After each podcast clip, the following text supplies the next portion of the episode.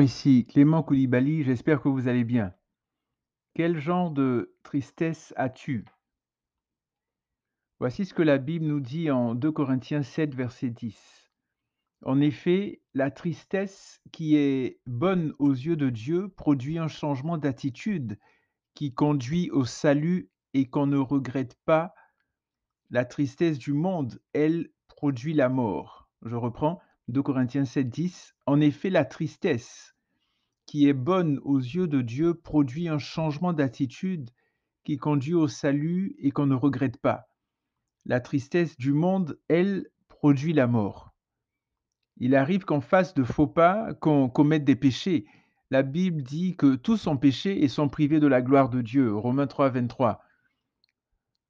Tous. Personne ne peut dire qu'il n'a jamais péché. Mais il ne faut pas qu'on reste là à nous apitoyer sur notre sort.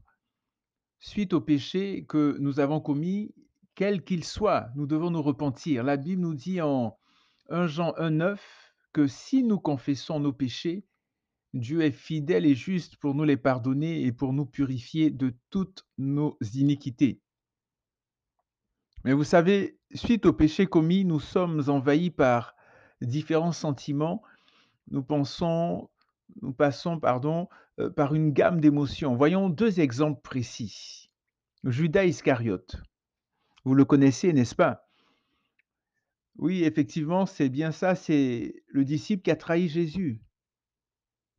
La Bible nous dit qu'après son forfait, après sa trahison, il fut saisi de remords. Et que fit-il par la suite? Il alla se pendre. Un autre exemple, Simon-Pierre. Oui, effectivement, c'est ce disciple de Jésus, disciple assez choc, heu, assez impulsif et à 3 reprises, je dis bien à 3 reprises, il renia Jésus. Il déclara qu'il ne le connaissait pas et qu'il ne l'avait jamais vu. C'était lorsqu'on amena Jésus, hem, pour le crucifier, d'abord pour être jugé et tout ça et il nia à plusieurs reprises, à 3 reprises précisément. Et la Bible nous dit qu'après cela, il regretta amèrement son acte. Et que fit-il par la suite? Il alla se repentir. Vous voyez? Donc, d'un côté, on a Judas Iscariote qui alla se pendre et on a Pierre qui alla se repentir. Donc, on voit deux hommes qui vivent pratiquement la même situation. Et la différence majeure, c'est qu'un donc, plus précisément, Pierre a pu saisir et a su saisir la grâce infinie et merveilleuse de Dieu, tandis que l'autre, malheureusement, donc Judas, s'est détourné d'elle, s'est détourné de la grâce de Dieu, des bras ouverts du Seigneur. Vous savez, Judas aurait pu se repentir, il aurait pu s'excuser, demander pardon et, repartir à zéro, tout comme Pierre. Mais c'est malheureusement pas ce qu'il a choisi de faire. Mon point est le suivant. Suite à un péché, Dieu a mis en nous la capacité de choisir le genre de tristesse que nous allons avoir. Il s'agit d'une tristesse selon Dieu qui nous conduit à la vie ou une tristesse selon le monde qui nous conduit à la mort. Avec la tristesse de Dieu, oui, nous avons mal au cœur, nous regrettons, mais nous nous tournons par la suite vers le Seigneur, vers Jésus, et il nous délivre de tous les sentiments négatifs qui nous assaillent. Dans la tristesse, selon le monde, nous ne faisons malheureusement pour nous aucun cas de Dieu, aucun cas du Seigneur, et nous prenons des solutions qui ne viennent pas de Dieu qui ne l'honorent pas. Je dirais même qu'ils sont inspirés par l'ennemi, par le diable. En d'autres termes, en d'autres mots, nous nous disons, ben, je suis assez grand, je n'ai pas besoin de Dieu, je, n'ai pas besoin de son intervention, je peux me débrouiller tout seul. Vraiment? Alors bonne chance, c'est l'échec assuré. Regardez ce qui s'est passé avec Judas. Avant de vous laisser, permettez-moi de vous parler d'une autre personne très connue. Il s'agit du roi David. David avait commis l'adultère avec Bathsheba. Ensuite, il a commis un meurtre en tuant Uri, le mari de Bathsheba. Et par la suite, il a continué à vivre comme si de rien n'était, dans une insouciance totale, jusqu'à ce que Dieu envoie son prophète, prophète Nathan, parler à David. En entendant le prophète Nathan, David aurait pu se mettre en colère et chasser l'homme de Dieu. Non, il prit conscience de ses péchés, il se repentit sérieusement et nous avons eu par la suite le merveilleux psaume, le psaume 51 et on va prendre le psaume 51. Voici ce que David dit, c'est vraiment un psaume extraordinaire. Dans le psaume 51, on voit David qui répand son cœur et je pense qu'on va lire aussi le le psaume 32. Dans le psaume 51, on nous dit au verset 1: «Au chef de chœur, psaume de David. Lorsque le prophète Nathan vint à lui, après que David fut allé vers Bathsheba. Ô Dieu, fais-moi grâce selon ta bienveillance, selon ta grande compassion, efface mes crimes. Lave-moi complètement de ma faute et purifie-moi de mon péché, car je reconnais mes crimes et mon péché est constamment devant moi. J'ai péché contre toi, contre toi seul, et j'ai fait le mal à tes yeux, en sorte que tu seras juste dans ta sentence, sans reproche dans ton jugement. Voici, je suis né dans la faute et ma mère m'a conçu dans le péché, mais tu prends plaisir à la vérité dans le fond du cœur, au plus secret de moi-même, fais-moi connaître la sagesse. Verset 9. Purifie-moi avec l'hysope et je serai pur. Lave-moi et je serai plus blanc que la neige. Et ici, on voit que David a cette révélation-là dans, dans, dans, dans Ézéchiel 36, 25, où le Seigneur disait, je, je, vous purifierai, je vous donnerai un cœur nouveau. Et ensuite, dans Ésaïe 1, 18, où il est dit, euh, si vos péchés sont, comme l'écarlate, ils deviendront comme de la neige, etc. Donc, David, c'est comme s'il avait ce, ce, cette révélation-là du Seigneur. Donc ensuite, il dit au verset 10, annonce-moi la joie, la, pardon, la, la, félicité et la joie, et les eaux que tu as brisées seront dans l'allégresse. Et par rapport aux eaux, on va prendre le psaume 32 tout à l'heure.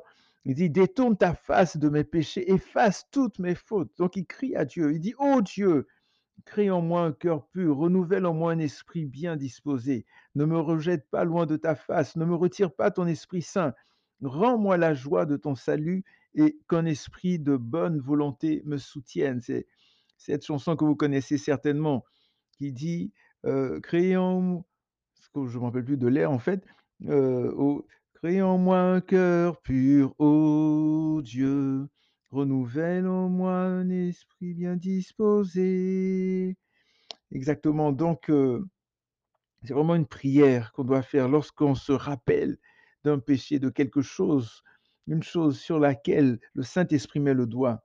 Et par la suite, David qui dit, j'enseignerai tes voies à ceux qui se révoltent. Là, on voit la restauration de David. Il dit, et les pécheurs reviendront à toi. Ô Dieu, Dieu de mon salut, délivre-moi du sang versé, et ma langue acclamera ta justice. Seigneur, ouvre mes yeux et ma bouche, ouvre mes lèvres, pardon, et ma bouche proclamera ta louange, car tu ne prends pas plaisir au sacrifice.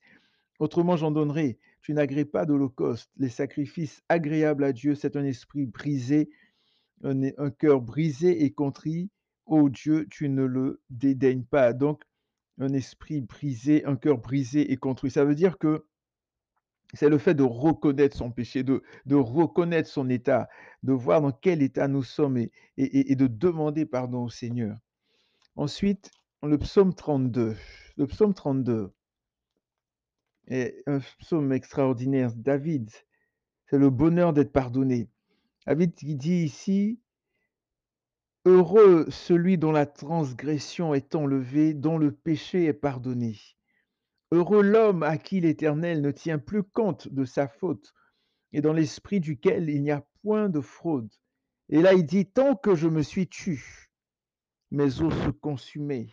Donc, tant que je n'ai pas confessé mes péchés, mes os se consumaient quelque chose. Et, j'ai fouillé ce terme-là euh, de, de, consumer qui, qui signifie désagréger, vieillir. Donc, mes os qui vieillissaient. Je suis jeune, mais mes os étaient en train de vieillir. J'étais en train de vieillir à l'intérieur. J'étais en train d'être rongé comme euh, une maladie, un cancer qui ronge, d'être rongé comme euh, de, de, de, de l'acide, se consumait c'est un terme fort.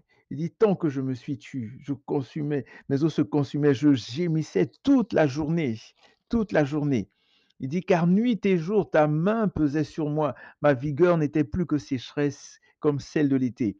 Il dit: «Je t'ai fait connaître mon péché, je n'ai pas couvert ma faute. J'ai dit: "Je confesserai mes transgressions à l'Éternel" et toi, tu as enlevé la faute de mon péché».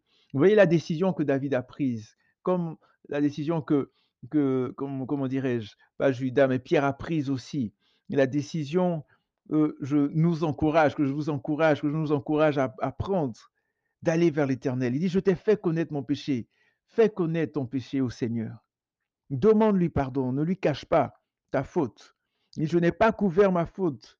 Seigneur, tu vois, je suis tombé encore. Seigneur, regarde ce que j'ai fait. Seigneur, je te demande pardon. Seigneur, prends pitié de moi. Lave-moi, purifie-moi, sanctifie-moi. Seigneur, je refuse de continuer à tomber. Seigneur, aide-moi, viens, fortifie-moi. Tu es ma force, tu es mon refuge, ma forteresse, mon bouclier».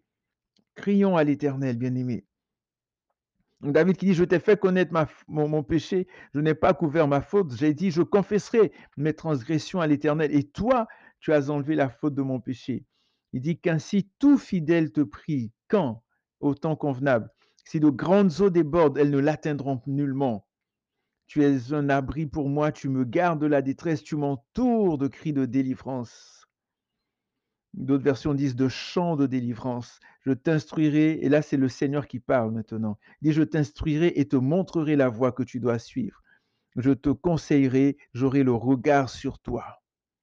Ne soyez pas comme un cheval ou un mulet sans intelligence, on les bride avec un frein et un mors dont on les part afin qu'ils ne s'approchent pas de toi. Il y a beaucoup de douleur pour le méchant, mais celui qui se confie en l'Éternel, donc David qui reprend la parole, celui qui se confie en l'Éternel est entouré de sa bienveillance. Juste réjouissez-vous en l'Éternel, soyez dans l'allégresse, poussez des cris de joie, vous tous qui êtes droits de cœur. Et deux choses intéressantes ici. On voit, on voit, il dit, tu m'entoures de cris de délivrance au verset 7. Et au verset 10, il dit, mais celui qui se confie en l'Éternel est entouré de sa bienveillance. Seigneur, entoure-nous de ta, de ta bienveillance, entoure-nous de cris de délivrance, entoure-nous de ta présence, entoure-nous de ta gloire, dans le nom de Jésus. Vous voyez, Dieu a pardonné complètement à David et il veut continuer, il veut vous pardonner aussi. David a pu continuer à être l'homme selon le cœur de l'Éternel parce qu'il a reconnu son péché, il a reconnu euh, sa faute et il s'est humilié. Vous savez, le pardon de Dieu est au-delà de notre entendement. Donc tournons-nous simplement vers lui, comme un enfant, demandons sincèrement pardon au Seigneur. Et peu importe le péché que nous avons commis, peut-être que les gens autour de nous vont dire jamais, jamais, jamais, jamais, au grand jamais, je te pardonnerai, mais Dieu est capable, Dieu seul peut nous pardonner et veut nous pardonner. Quel genre de tristesse as-tu?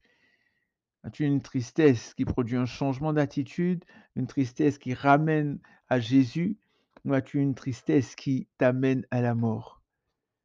Examinons nos voies et choisissons celle qui conduit dans les bras de notre Père, comme le Fils prodigue, qui est entré en lui-même et ensuite qui a couru, qui est allé chez lui.